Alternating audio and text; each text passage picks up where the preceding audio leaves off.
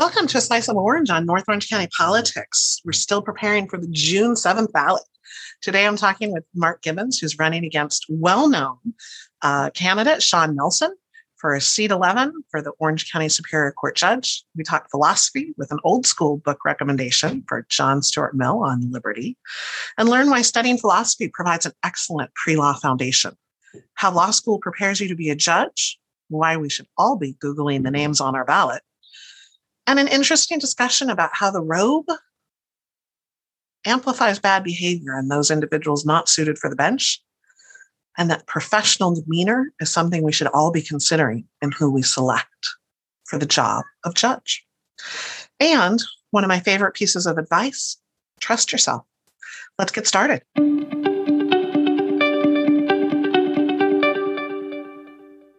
So, welcome to A Slice of Orange. I'm Jodi Balma, and I'm continuing my series on judicial candidates for the June ballot. Today, I'm talking with Marc Gibbons. Welcome. Welcome. Thank you for having me. I appreciate this. Thank you very much. So tell me a little bit about yourself. Start with your personal story. How did you get into law? Well, it's a funny story. Um, I grew up in La Mirada, California. I um, went to Servite High School in Anaheim. I uh, after high school, uh, I was a hockey player. I always played uh, what we call high end AAA hockey here in California, Tier One hockey. I travel back east, go to Vancouver all the time to play hockey, and so I tried my hand at uh, playing juniors up in Ontario. Um, I had some teammates that wound up in the NHL. Played against Chris Pronger, who was at Stratford, who was a Duck um, when they won the Stanley Cup. And I got hurt up there, and things weren't working out as well as I thought they would be. So I returned home, went to junior college and then went to the University of Illinois Chicago. I was a walk-on hockey player there and didn't play very much. Didn't play at all. I said I read a lot of pine, but I was able to learn the game. I had some great assistant coach who was a um, assistant coach for a long time at the University of Michigan. They passed him over when they got a new coach, and he, I think he's now a director with uh, the Calgary Flames. But I learned a lot about hockey, and I happen to have a very good philosophy department there. And so I specialize in political philosophy and philosophy, and I can go around the world and tell people who my professors were. There isn't a philosophy department that doesn't know who my professors are. So that was a good thing. My political science department is going to lose majors when they all hear that philosophy is a great preparation for law school, but it is. It, it, it is because one, it teaches you a little bit about background. Number two, it tells you how to dissect arguments, peel back the onion. Um, and political philosophy for some extent did that but it wasn't until i got into philosophy of language philosophy of science which i would recommend everybody do philosophy of science yeah. and the reason why. It's purely what philosophy does. What is it that we're arguing about? What is it that we're observing? And really pulling back the layers of the onion to understand what is it we're talking about. I liked history so i liked the history and the development of thoughts which there's i think the university of pittsburgh has started that program yeah. years ago, the um, the history of philosophy and the philosophy of science. So because they understand history and philosophy based on Thomas Kuhn's book, The Structure of Scientific Revolutions, that really kind of built that program um, out of the University of Pittsburgh. So I love that's what I love about philosophy, um, and it, it's given me a, a, bigger understanding of the world. I mean, and I love political philosophy because I like the, the intricacies of the um, the origins of power you know, oh, yeah. So, so, what happened with me was that my father, I wanted to be an, um, a computer science guy. And my father would talk about this book called Machiavelli's The Prince. And we I, know it well. I bet you do know it well. So I was looking through an encyclopedia one day and I see this picture, right? And I know the one picture of Machiavelli where he has a sunken yep. cheeks, right? Looks like kind of my skeleton. So who's this Machiavelli guy? And I look and I read about it. I said, you know what? I'm gonna go buy the Prince. So I bought it. I said, oh, this is interesting. And when I was at high school at Servite, I did have a teacher my senior year who talked about um, Plato's Allegory of the Cave, Book Seven of the Republic. And yeah. I had read portions of it and I did not understand any of that stuff and what was going on with between Thrasymachus and the other um, yeah um, uh, speakers in the the dialogue. And so, but I got interested in that. And then I said, I'm going to take a philosophy class. And I started reading about Kant, Hume, and I look back in my life at a very early age, because I had gone to Catholic school. I actually th- contemplated becoming a priest, and I was thinking about why, what, why did I want think about becoming a priest? I wanted to have a deeper understanding of why we're here and what we're doing. And mm. I, I think that was always in me. And philosophy kind of drew that out like, oh, now I understand this is who I am. Absolutely. Very inquisitive. And then as you get into philosophy and political science, you also get into philosophy of law, H.L.A. Hart, Ronald Dworkin. One of my professors, his cousin was Ronald Dworkin. I had a chance to meet Ronald Dworkin. And wow. Um, um, never met Hart. Um, met Nozick and Rawls. Um, Nozick's daughter I knew because she was at the University of Chicago Law School. Um, and I got to meet because he went to go speak at the school, and we all went over to. And some sure. of my friends with Nozick, so we went over there and listened to him speak at the law school. Um, didn't talk about political philosophy though. he didn't like talking about anarchy at the time. Sure. Uh, but uh, he had some other book, one a, a, interesting book at the time, philosophical explanations. That was interesting, and he talked a little bit about that and some invariances. Um, and then I said, "Well, what am I going to do with philosophy?" My dad's a lawyer. I thought, you know what? I'm going to teach philosophy of law. I thought that was very interesting. Um, I, when I got out of college, I was accepted to the NYU's philosophy program. I didn't go. I do regret that every single mm. my life. They did not have the PhD program that they had now. It was only a master's program, but Nagel, Dworkin, and they had a lot of who's who. Were all the who's who. And uh, I didn't go. I regret it, and then went to the to the um, the PhD program shortly thereafter, which I think is the number one in the country, I guess. And so to law school. I said at the last moment I'm going to go to law school, and I went to McGeorge up in Sacramento. Um, yeah. The name for that school is that Justice Kennedy taught there for 22 years before his appointment to the United States Supreme Court. Right. Um, and I did that. I like, you know, I was thinking about maybe getting some governmental affairs because it is sitting there in Sacramento. Right. And I got, I came out of law school. I was hired by a Silicon Valley based firm that had an office in Sacramento called Gray Cary Ware and Freidenrich. It no longer exists because the market dropped in 2000. I think they had a merge with Piper, which then became DLA Piper, which is one of the largest law firms in the world. Um, that was interesting for a while because that was when the tech market, the tech sector was hot. You had the venture capital, you had um, angel investing, valuation, sure. and stuff like that. So it was really exciting at that time. And I remember Silicon Valley was short 7,000 lawyers. Um, but that job, as the market dropped, before the market dropped, we felt it. And sure. firms like Brobeck collapsed. I mean, firms that have been around for 100 years were dying, gone. And so my father goes, you know, you did, I did intern at the Orange County DA's office between my second and third year of law school. And he goes, I need some help on a major murder case I'm doing. You want to come back and help me? And I stayed. And so the firm became, I worked for, for my father's law office, Joseph Gibbons. And then my sister graduated from McGeorge two years later, and she worked with us, and we called it Gibbons, Gibbons, and Gibbons. Okay. My, my sister's no longer with the firm because she's now a Los Angeles County Superior Court judge, sits in Downey. She's the site judge there, the, the boss. And so now it's still Gibbons and Gibbons. And here I am. I do, we, I solely practice criminal defense. Um, I've helped out on some civil cases and some family law cases when they relate to domestic violence or um, maybe some fraud. Mm-hmm. But I represent people from DUI all the way to murder. I have not done death penalty case, but uh-huh. I've only done um, anything that's not. So a lot of my political science students uh, want to go to law school. Any advice you might have besides take philosophy courses? You know, when you want to go to law school, you be make sure that's something you want to do. When I came out of law school, it was a great day. I started at a firm and we started at 95. One of the Silicon Valley firms went crazy, jumped everybody went to 125 with a guaranteed. Um, this is with salaries. Yeah, $30,000 bonus on top of it. You're looking at wow. 155. It just went crazy. And the reason why it went crazy was these Silicon Valley companies, these startups would bring lawyers on as counsel and pay them in stock. And so if those stocks uh, are warrants or um, sure. stock, sure. they're they'd be millionaires when they went public. And so Gunderson Dettmer went crazy and did this. Brobeck follows up and said, no, we're going to bump up 10 more. Yeah. So, had, so a bidding war. Was, so civil litigants, lit, uh, litigators were like, I'm not doing civil. I'm going to go do. Sure. I had a friend who worked in Chicago. Just what's going on? You guys are making this is yeah.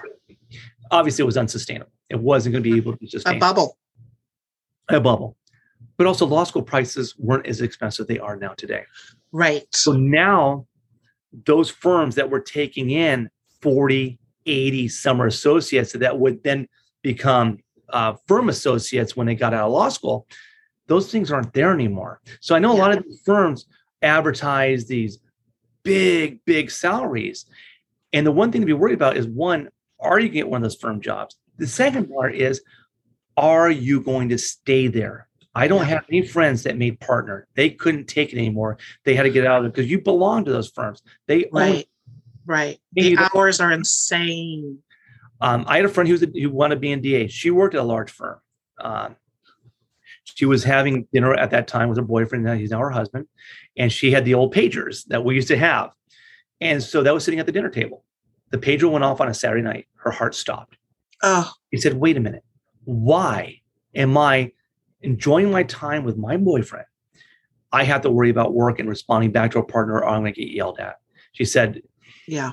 It just wasn't worth it. So that's one of the things you have to take a look at when you see these big salaries. Are you going to last in that environment? Are you going to be a partner? Do you want to be a partner? Yeah. Do you want to have a family? Do you want to have some kind of yeah. life? And so yeah. those are the things you need to take a look at. And then the price tag, because if you're not going to one of those big firms and you have a price tag that is law school, are you going to make the money that makes this worthwhile, that loan worthwhile when you want to buy a house? Right. Those things that's a huge albatross around one's neck. And public sector isn't paying that kind of money to take that right. to, um, to mitigate that. You know, there are some loan forgiveness programs and stuff like that, but there are those private loans that are out there that you're going to have to take to supplement yeah. your basic loan. So that's the thing I always tell kids. And I have these um, debates with judges. I say, how do I tell a young kid to take on this kind of job for, I mean, take on that kind of money debt for right. this type of job because you know a lot of people don't like being like they get in there like oh, this is not what I thought it would be. Correct. So now you got this huge loan.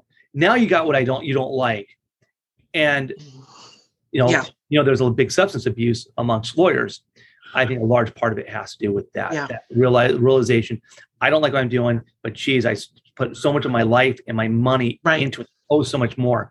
That's what you would have to be careful of yeah i think it's i think it's good cautionary questions to ask uh, to really start talking to lawyers and and and start asking those questions and and ask them of the law schools too of of what's your employment rate and what's the career center and counseling to get employment and and and what are those alumni doing right i think that's great advice and, and then Stanford got caught lying. And so those people, they're saying the average salary was what the minimum salary was at these big firms, but not right. everybody was going to. And nowadays they're not because I know I see the NL, NALP forms and they don't have that kind of associates coming in there. So if you got the mm-hmm. Harvards, the Stanfords, the Columbias of the world going in there, yeah. and where's like, where's McGeorge kids going?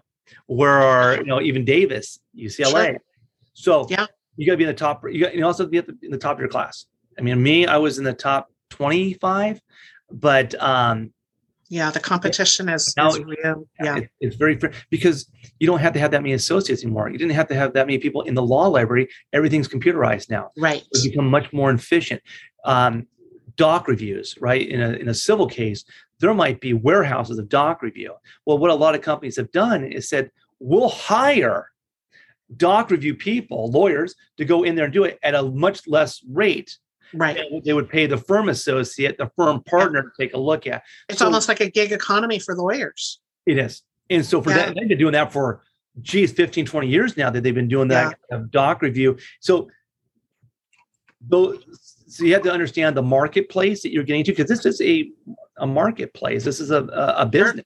Sure. Being a lawyer and going in the courtroom like a DA or a public defender, it is a business. And you have yeah. to, that is a business. So let's get back to your professional trajectory. What yeah. what leads you now to run for judge? Oh, well, I've always wanted to be a judge. When I started the when I was a junior in high school, I have a very good friend who was two years underneath, uh, two years younger than I. His father became a judge in Los Angeles County. Um, and this and your sister's a judge, so you have some experience. And so he talked about it. And I thought to myself, even when I was in um, college, I would tell people, I, am thinking about, I want to become a judge. I want to serve. I wanted to serve. And that, and there was something about that. And also being, when you're in law school, you really are training to become a judge because what you're doing is you're reading case law, right? And you're asking, did this person make the right decision? Right. That's, that's judicial.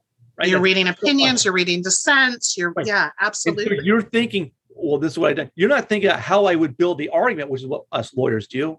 But what you're looking at is did they make the right law um, call? right? That's what lawyer. That's what we yeah, do. that's interesting. I've never heard it put that way, and it's absolutely true. Yeah. You know, all the way back to you know my love of the Paper Chase series. uh, I my dad would watch that. He would talk to me about. It. or- So, um, I did. I thought here's an opportunity to come up and do it this time. It- it's hard to beat a DA. Um, I've never applied for um, judicial um, uh, uh, through the application process with the governor because there's two ways of becoming a judge. right. Students, you know, you either can be elected, like I'm trying to, or if a judge retires before their term is up, then the governor sits and appoints for the remainder of that term, and then that judgeship is theoretically um, up for election. But if no one challenges a sitting judge, then you don't see it on the ballot. Right, right. And that's what we're seeing. You know, the 36 incumbents were, you know, reelected without appearing on the ballot. And we've got these competitive races because judges, eight of them chose to retire. And and, and dear, dearly departed Frank Ospino, who was our former public defender, died. And, and so his seat is up as well. Now you're up what? Interesting. Eight all of a sudden, Orange County just decide to retire. Yeah. Yeah. Yeah. There's only six open seats in Los Angeles County, which is a lot larger. Here we have eight. Yeah there, there's some questions being asked. And and and the thing about the large number is i think it's getting more attention than we've seen in past years. And so uh, for what i'm dubbing my lowest of the low information election series of trying to get people to pay attention um, at least the large number of seats is getting some attention. And and your seat should be getting a lot more attention. Uh, you know um, you are in a two person race uh, uh, so one of you will be elected in June. There's no possibility of a runoff when there's only two. Um, and, and Orange County is very familiar with your opponent, Shawn Nelson, who served on the Orange County Board of Supervisors and has been raising money for this race for six years. He started raising money. Uh, you can Google campaign violations for the Orange County Board of Supervisors if you'd like. Uh, uh, but he's been raising money for a very long time. He's very well funded Yes. um, and and but he's also got some baggage from elected office. Um, so, how do you approach your campaign? D- d- you know, uh, it's up to you how much you want to talk about your opponent. Judicial elections tend to be fairly positive, but um, this is a politician. Uh, you, you know, usually we don't have politicians who are running for these seats, and this is uh, somebody who's been around Orange County politics from the City Council of Fullerton to the Orange County Board of Supervisors, and there's no uh, no absence of Googleable uh, material on him, but that's rare in judicial elections. That's true. Um, I will note it. I will note that back in 2014, a politician tried to run in Los Angeles uh, by the name of Charles Calderon. He was tied with um, Ian Calderon. Um, The whole I- Calderon family. he got slaughtered. Another Google, a- another Yeah. Google search for those of you. Unfortunately for him, his brother had gotten indicted right before um, the election, but um, he got slaughtered. And it was like 70 30 to a woman named Yeah. Carol Rose from the district attorney's office in Los Angeles. So, um, name recognition cuts both ways, right? And you're, as you mentioned about Googling this and Googling that, I, I don't need to discuss really him per se, that outside the fact that, yeah, he's a politician, he's the chief assistant district attorney of. And um, so, not a practicing attorney. He gets a ballot designation that seems, I, I, I would say, deceptive. That that it seems like he is a dis- deputy district attorney, a prosecutor, and that is not that position. No, and that's why his ballot designation is chief assistant district attorney. Um, I will let you know this that I have a copy of his ballot um, designation that he filed with the um, the registrar's office. His first ballot designation was chief district attorney. His Oh. second choice was deputy district attorney. I did challenge that. And the county registrar came back and they agreed with me that that was not his position. And so he is now the chief assistant district attorney, which everybody else will be running as deputy district attorneys. He'll be the only one that's not be designated as such because Yeah. that's his title. And that's the law behind this.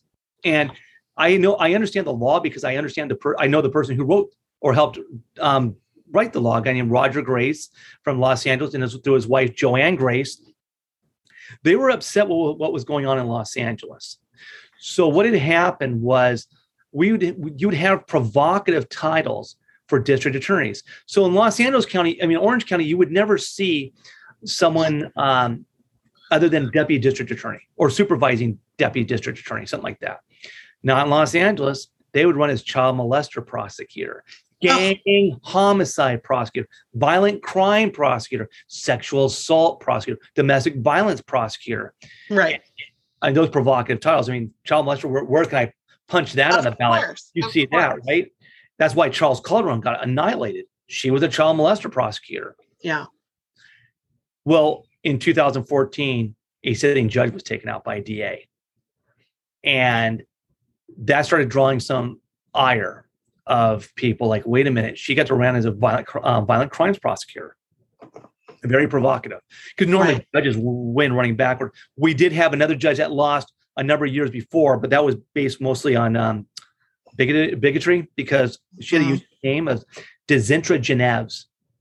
And so a very, um, that's a, a, a, political consultant found a woman, uh, well, this woman, she had a very um, Anglo-Saxon, uh, waspish kind of name, Lane, sure. Paulson. And she ran against a judge named Janavs and she beat her. Mm-hmm, mm-hmm. And so anybody that had unique sounding names were all trying to change or try to waspish their name. Yeah, right. So that happened. So that was the only time you'd see a judge taken out was because of that kind of a, a unique name. Mm-hmm. And voters being voters took her out because of her name. She was a very yeah. judge, by the way. And and and voters just don't. It's so hard to get information about judges. I mean, it really and truly, it is difficult for even the most dedicated, committed voter trying to do research to get any information besides the name, the ballot designation, and a paid statement that right. you know is often put together by a political consultant. Right. And, and, it's all positive, which is great. You know, I always bemoan the fact that there's negative campaigning and the district attorney, you know, we're going to be seeing mudslinging and, and a, a loss of faith in, in the district attorney's office because of those campaigns. However, the positive campaigns of judicial elections leaves us with almost no information. Right. But so, so, but going back to so afterwards they tried they changed the law where you could yeah. not use those provocative. You can only use your title. So for him, Correct. his title is chief of staff. Yeah. attorney. So I, I, I can't call it disingenuous because that is his title, and that's what that law said. You're sure. not going to go out and do this child molester prosecutor nonsense that they were doing in L.A. That it, it was mostly to cur- curtail what was going in L.A. Sure. And so he was forced to use that. I don't think he wanted to use that designation. Not if it's the third attempt at a ballot designation. And that one was not listed. Um, so yeah, that was his ballot designation. I have to use attorney of law, attorney at right. law. I, I have so, no choice. So, and, and that's kind of interesting. And and I haven't had any candidates really talk about the the the flip side of that is that you're not the challengers that aren't and, and I say challengers as if deputy district attorneys have such an advantage, but as a ballot designation, they do have an advantage. And yet every other attorney isn't allowed to specify and one of one of my big issues is that our criminal justice system is not the only part of our judicial system. And so why can't we see the ballot designation of family law? Why can't we see, you know, uh, the, the the the different contract lawyers you know somebody's got to be presiding over those contract cases with really complicated and, and I don't know if any of you paid attention in contract law all those years ago, but but at least if I had a ballot designation that gave me some sort of breadth of professional experience, it would give me information and yet you're limited. So talk a little bit about what are the options for people who don't have a title that is public defender or deputy district attorney or law professor you're left just with attorney at law. Yes, yeah, attorney at law, counsel at law. That was one of the um, concessions that was made when they changed that law up in LA. And I talked to Roger Grace about it. The thing that drew everybody's ire was that a district attorney who was doing asset forfeiture held on to one domestic violence case. Sure, so that they could use that. Use domestic violence prosecutor right. and win. That was the straw that broke the camel's back amongst of course. the judiciary. The problem is, if you, me, I don't really have a title. Like deputy district attorney or chief of staff. So sure. what they wanted to do was saying, look, if they can't be provocative in their um, uh, their ballot, level the playing field. I, what's I can't call myself criminal trial attorney. I have Yeah. to call the attorney law, and it's in the statute. So if that's the law, I have to abide by the law. And I mean, as Sure. a judicial candidate, to not abide by the law or play to play games, I think that disqualifies you from the bench, as far as I'm concerned. Sure. Sure. I'm asking you and everybody else in society to follow the law and then come before me, and I was trying to skirt Yeah. the law, play games, I find that very problematic. Sure. So tell us about what kind of judge. You know that, that that's the most difficult thing of the campaign is that they're nonpartisan. They're they're asked. We're asking you to be objective, um, and and yet it's hard to know what what should voters be looking for. What do what do we need to know about you as a candidate to make a decision? number one has to be experience. It has to be experienced, right? There's a reason why it's a 10 year uh, limit, uh, a, a floor that you have to meet just to be considered for a judgeship, right? And even at 10 years, that's still not enough because as you grow and you learn more about the law, and Sure. experience, Sure. uh, um, I think around the 15 year mark is where it should be. Around the 14, 15 year mark. I think at that point in time, you got the number of trials in if you're doing that, where you have a number of experience is in, with regards to um, your civil practice, whether it's doing contracts or uh, unlawful detainers or something like that. I think the so the experience matters. I have I can document 70. I know I have more than 70 criminal jury trials that I've done over my career. Um, I'm on the Indigent Criminal Defense Appointments Panel up in Los Angeles. So when the public defender or the alternate public defender cannot represent someone, the County of Los Angeles hires me. I'm one of 100 lawyers that does what we call the grade four cases. That's anything that ranges from a sentencing range of 25 years to life in prison. Doesn't call doesn't cover LWOP, life without possibility of parole, or Yeah. death penalty. So Yeah. I'm on that. So I do I get a lot of cases that way, and they all. If you have a life case, you're going to be doing trials. So I have a number of life Sure. cases I've done trials on. So experience is number one. Why does experience matter? You as a judge in a criminal court are calling balls and strikes. That's all you're doing. There's the jurors are the ones who make the determination who's telling the truth and who and if the prosecution has proven their case beyond a reasonable doubt. Right? That's their job. As you as a judge, that is not your job. You're calling balls and strikes. You're making sure every place everybody plays fair, and you are um, making decisions quickly on objections. What's the law? Is that hearsay? Is this relevant? Is there's is there the proper foundation that's been laid for this type of testimony to come in? That's Right. what that type of experience comes in. All right. So that's number one. And you have to be smart enough to understand that. The second thing about it, you got to be a good person. And why is that an important aspect? I look right now for judges who aren't going to treat me like crap when I walk into a courtroom. I want to be treated with respect and dignity so I know I can be heard. Be a nice person. The robe does not mask if you're a if you're a haughty person, if you're prideful, boastful, if you're a bully, it does not, if you're a bad person, it does not mask it. It Yeah. amplifies it. You- Oh, I, yeah. I, I, I watch a person. I've known that person. I watch them go to the bench, and I go, "No kidding, he's like that." We all saw it, folks. We Right. all knew what we were getting, and now it's worse. Well, I didn't think it was gonna be that bad. No, because you didn't understand. The robe amplifies it. amplifies it. Yeah, I think that's really important. We see that in so many walks of life where a power amplifies what has already been there. Right. And and Oh. I think that professional demeanor and treating everyone with dignity is so crucially important. And regardless of race, color, creed, national origin, origin, or sexual orientation, when you come into court of law, you have a right to be heard. You have the right to be treated with dignity and respect. If you come into my courtroom or any judge's courtroom and you feel like you've not been treated well, you then start questioning did this judge actually listen? Did he give a damn about what I was saying? Did I matter to him? Did my matter matter to him? Absolutely. Right. And if so, it starts there. Good morning. How are you? hmm Once you, plus you're also lowering the temperature in the courtroom. Nobody likes Right. to be in a courtroom. That's not what they're, you know, Sure. Uh, of course I love to be there. But the day that you step in a courtroom, I don't care if it's family law or some contract business dispute or a criminal case, that's not a good day that you have to be inside of a courtroom. Right. So you're already up as a defendant or as a plaintiff or as a or respondent as- as a juror. or, or as a juror. again, don't even get me started outside. I see that some of the ways are, I was going to get to that as well. And that was um, you have you've got to lower the temperature down. A simple good morning. How are you? Uh, To a criminal defendant that comes in, how are you? Because I know if a judge is rude to that defendant, my client, guess who's going to get the brunt of it? It's me. I got to now settle him down. I or her down. I got to talk to them. And then goes to jurors. No one wants to be a juror. They're hard. It's like pulling teeth to get them to go. Well, those of us who want to be jurors don't get picked, but right. right. You don't want, but you get you you're brought into a room. 60. So I want my time to be honored. I want to respect. I want all of those things. But I, uh, yeah, and some then, of us want to serve.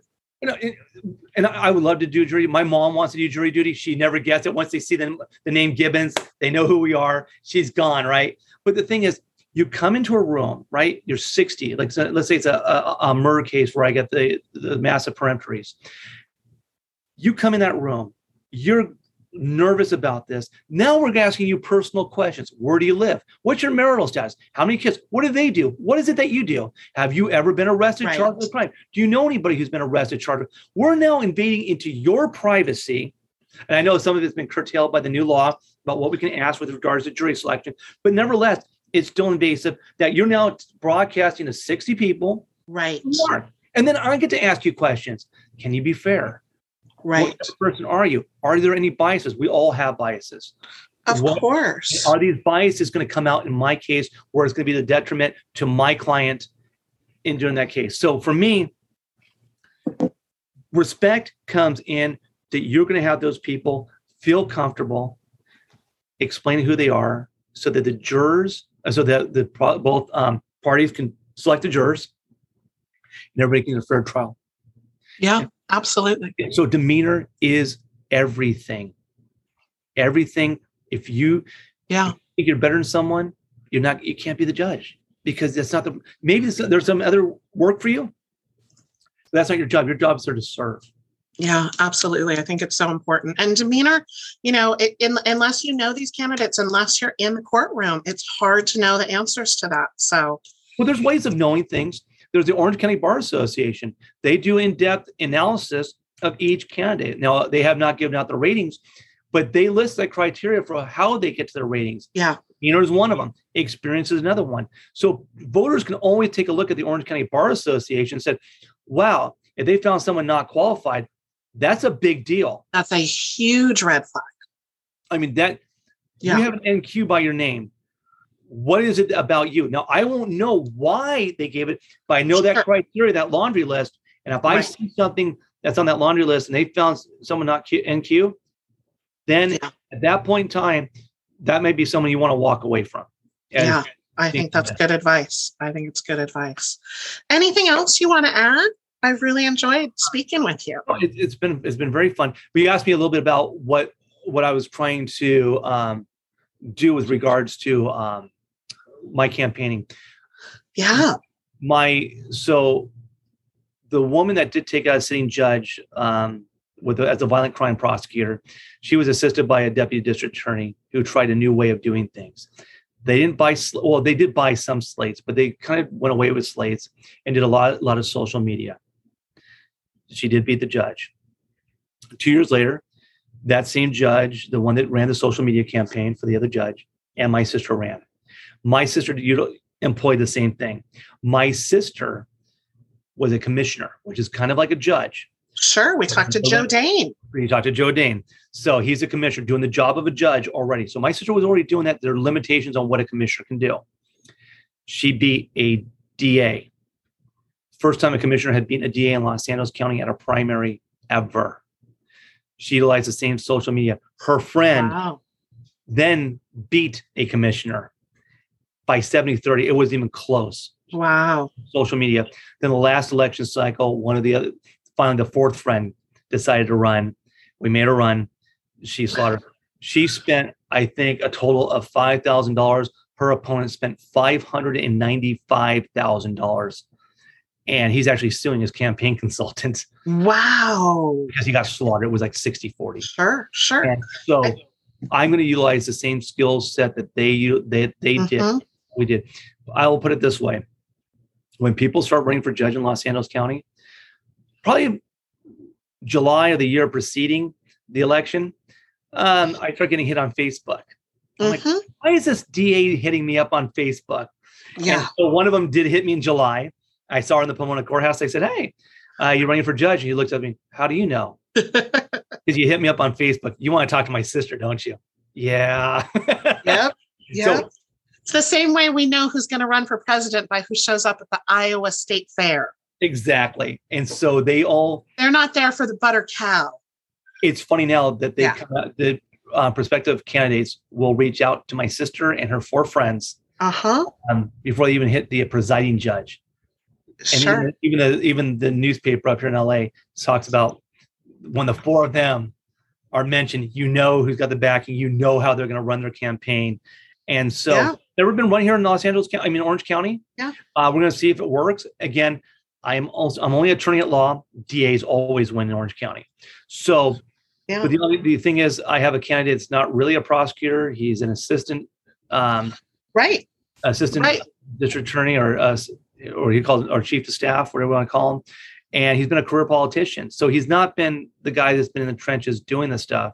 Sure. If there's ever a time to maybe try this, it would be against Mr. Nelson. I wouldn't be able to do it. if I had to go against Alvarez or Duff or um, Baton or uh, Beltran Rowe. I don't think I would Yeah. have a shot. Sure. Sure. I could spend a million dollars, and I don't think. I, in Orange County. No, maybe that might be changing. We'll see. I mean, it's an interesting case study. We usually have such a small sample size of one or two judicial races that you just never know what the variables are. So, from, from a political science perspective, it's going to be a fascinating uh, uh, uh, experiment. I did talk to a campaign consultant that's handling um, some of the people down here in Orange County, and I've done my own informal, unscientific polling. And we all know deputy district attorney is the most powerful ballot designation, right? Yeah. That's And we don't have any law professors. Law professor usually does well. We don't have any law professors. So, Um, uh, so- of the of the designations we've got, deputy DA is is the most successful. and so that's been pulled.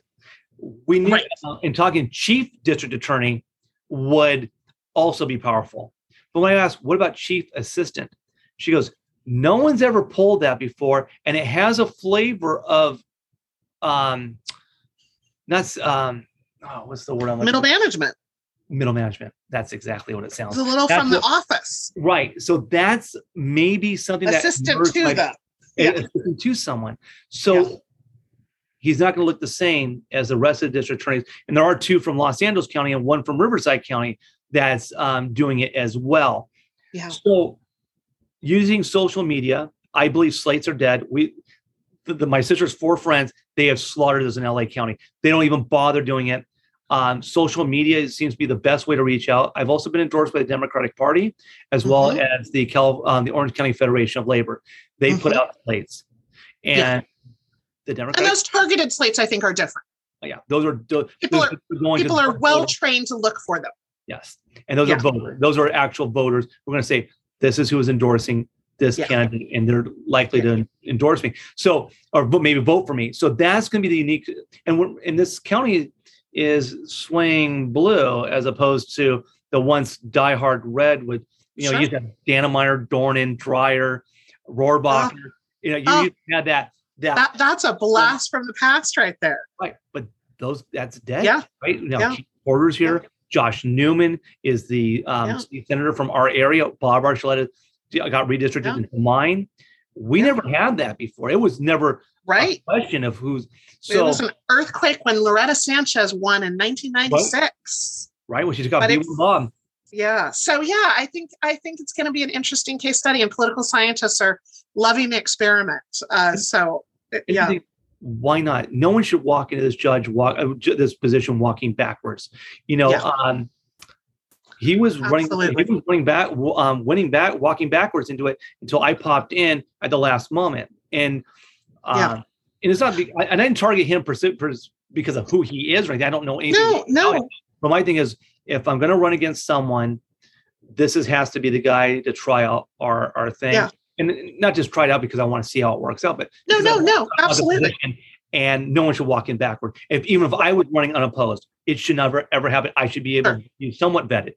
Absolutely. And, and, and that's what, you know, I've, I've talked with Tony Saavedra uh, uh, about that on, on a previous episode uh, about the sheriff's race. That that how is nobody challenging? Even even if Don Barnes is doing the best job ever, we should have a debate. We should have public discourse about the problems in the department and, and where that vision and and and and future is going to be. So I absolutely am happy to see the competitive nature of these offices that we're not just going to have people sneak in without being on the ballot.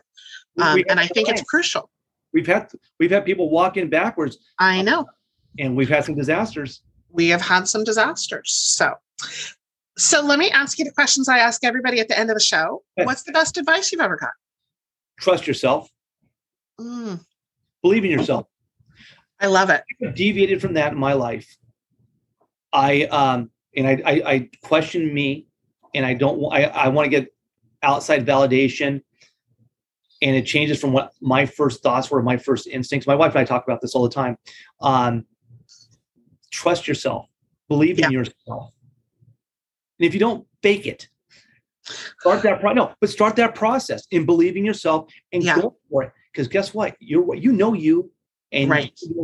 And have a good core principles. If if you're going to trust yourself, understand who it is you are and yeah. what matters to you. If you don't have yeah. any core principles or values, then it doesn't matter what you what you're trying to do. Sure. Believe in sure. yourself because it's going to fall. Right? Yeah.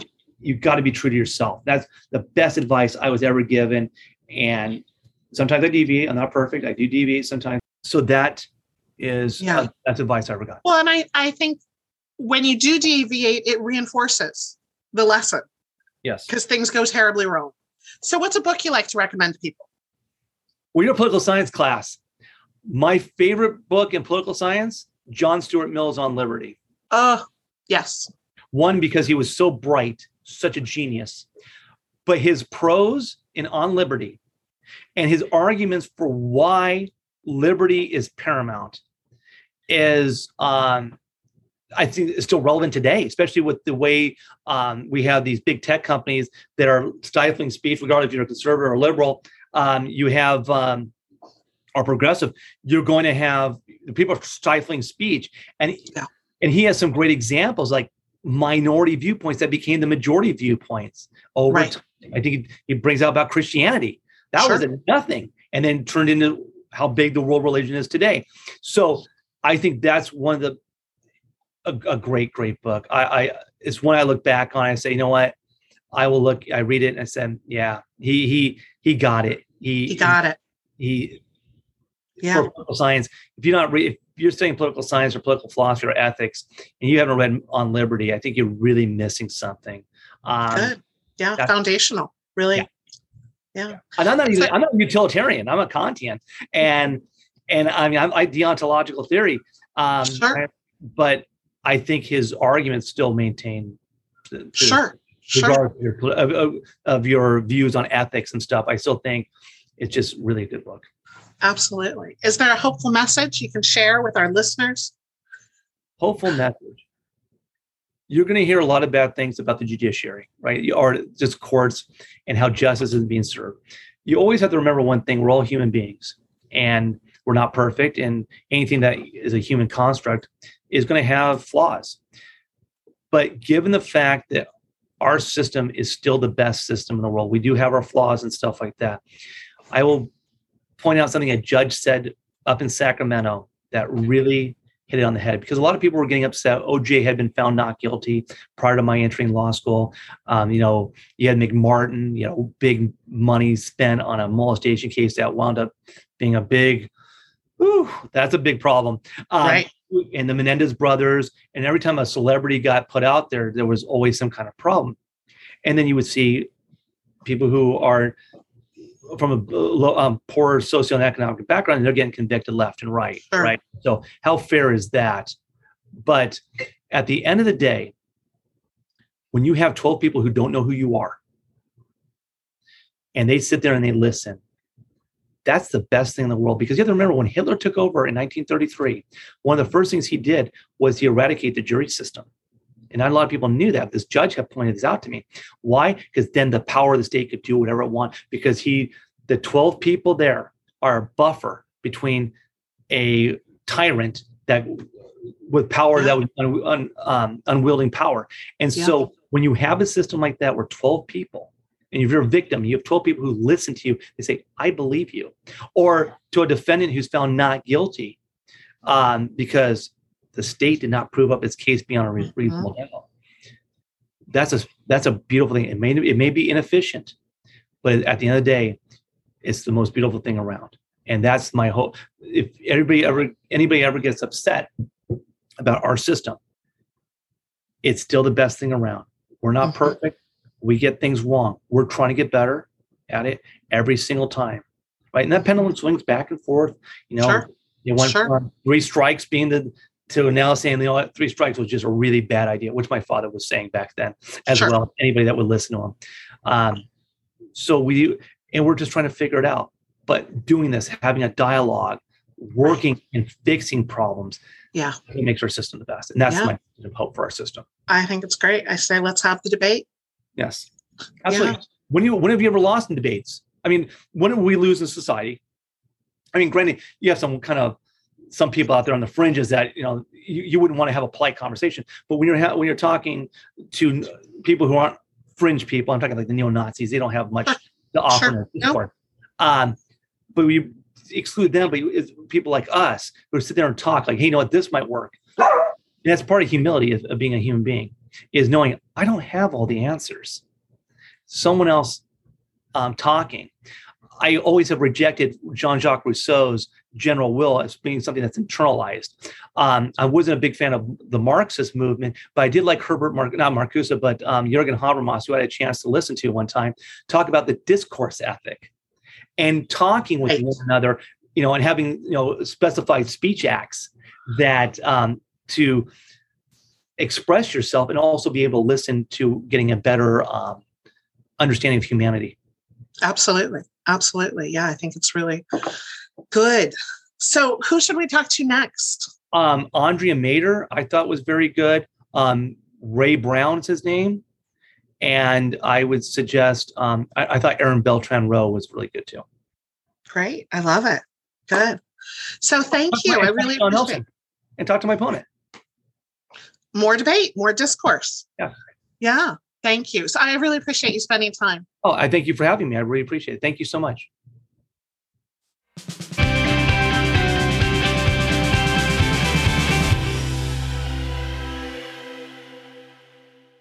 Thank you for listening to A Slice of Orange. I'm Jodi Balma. I want to thank our executive producer, Ann Watfett, and our editors and producers, Alexandria Kim and Cindy Gimple.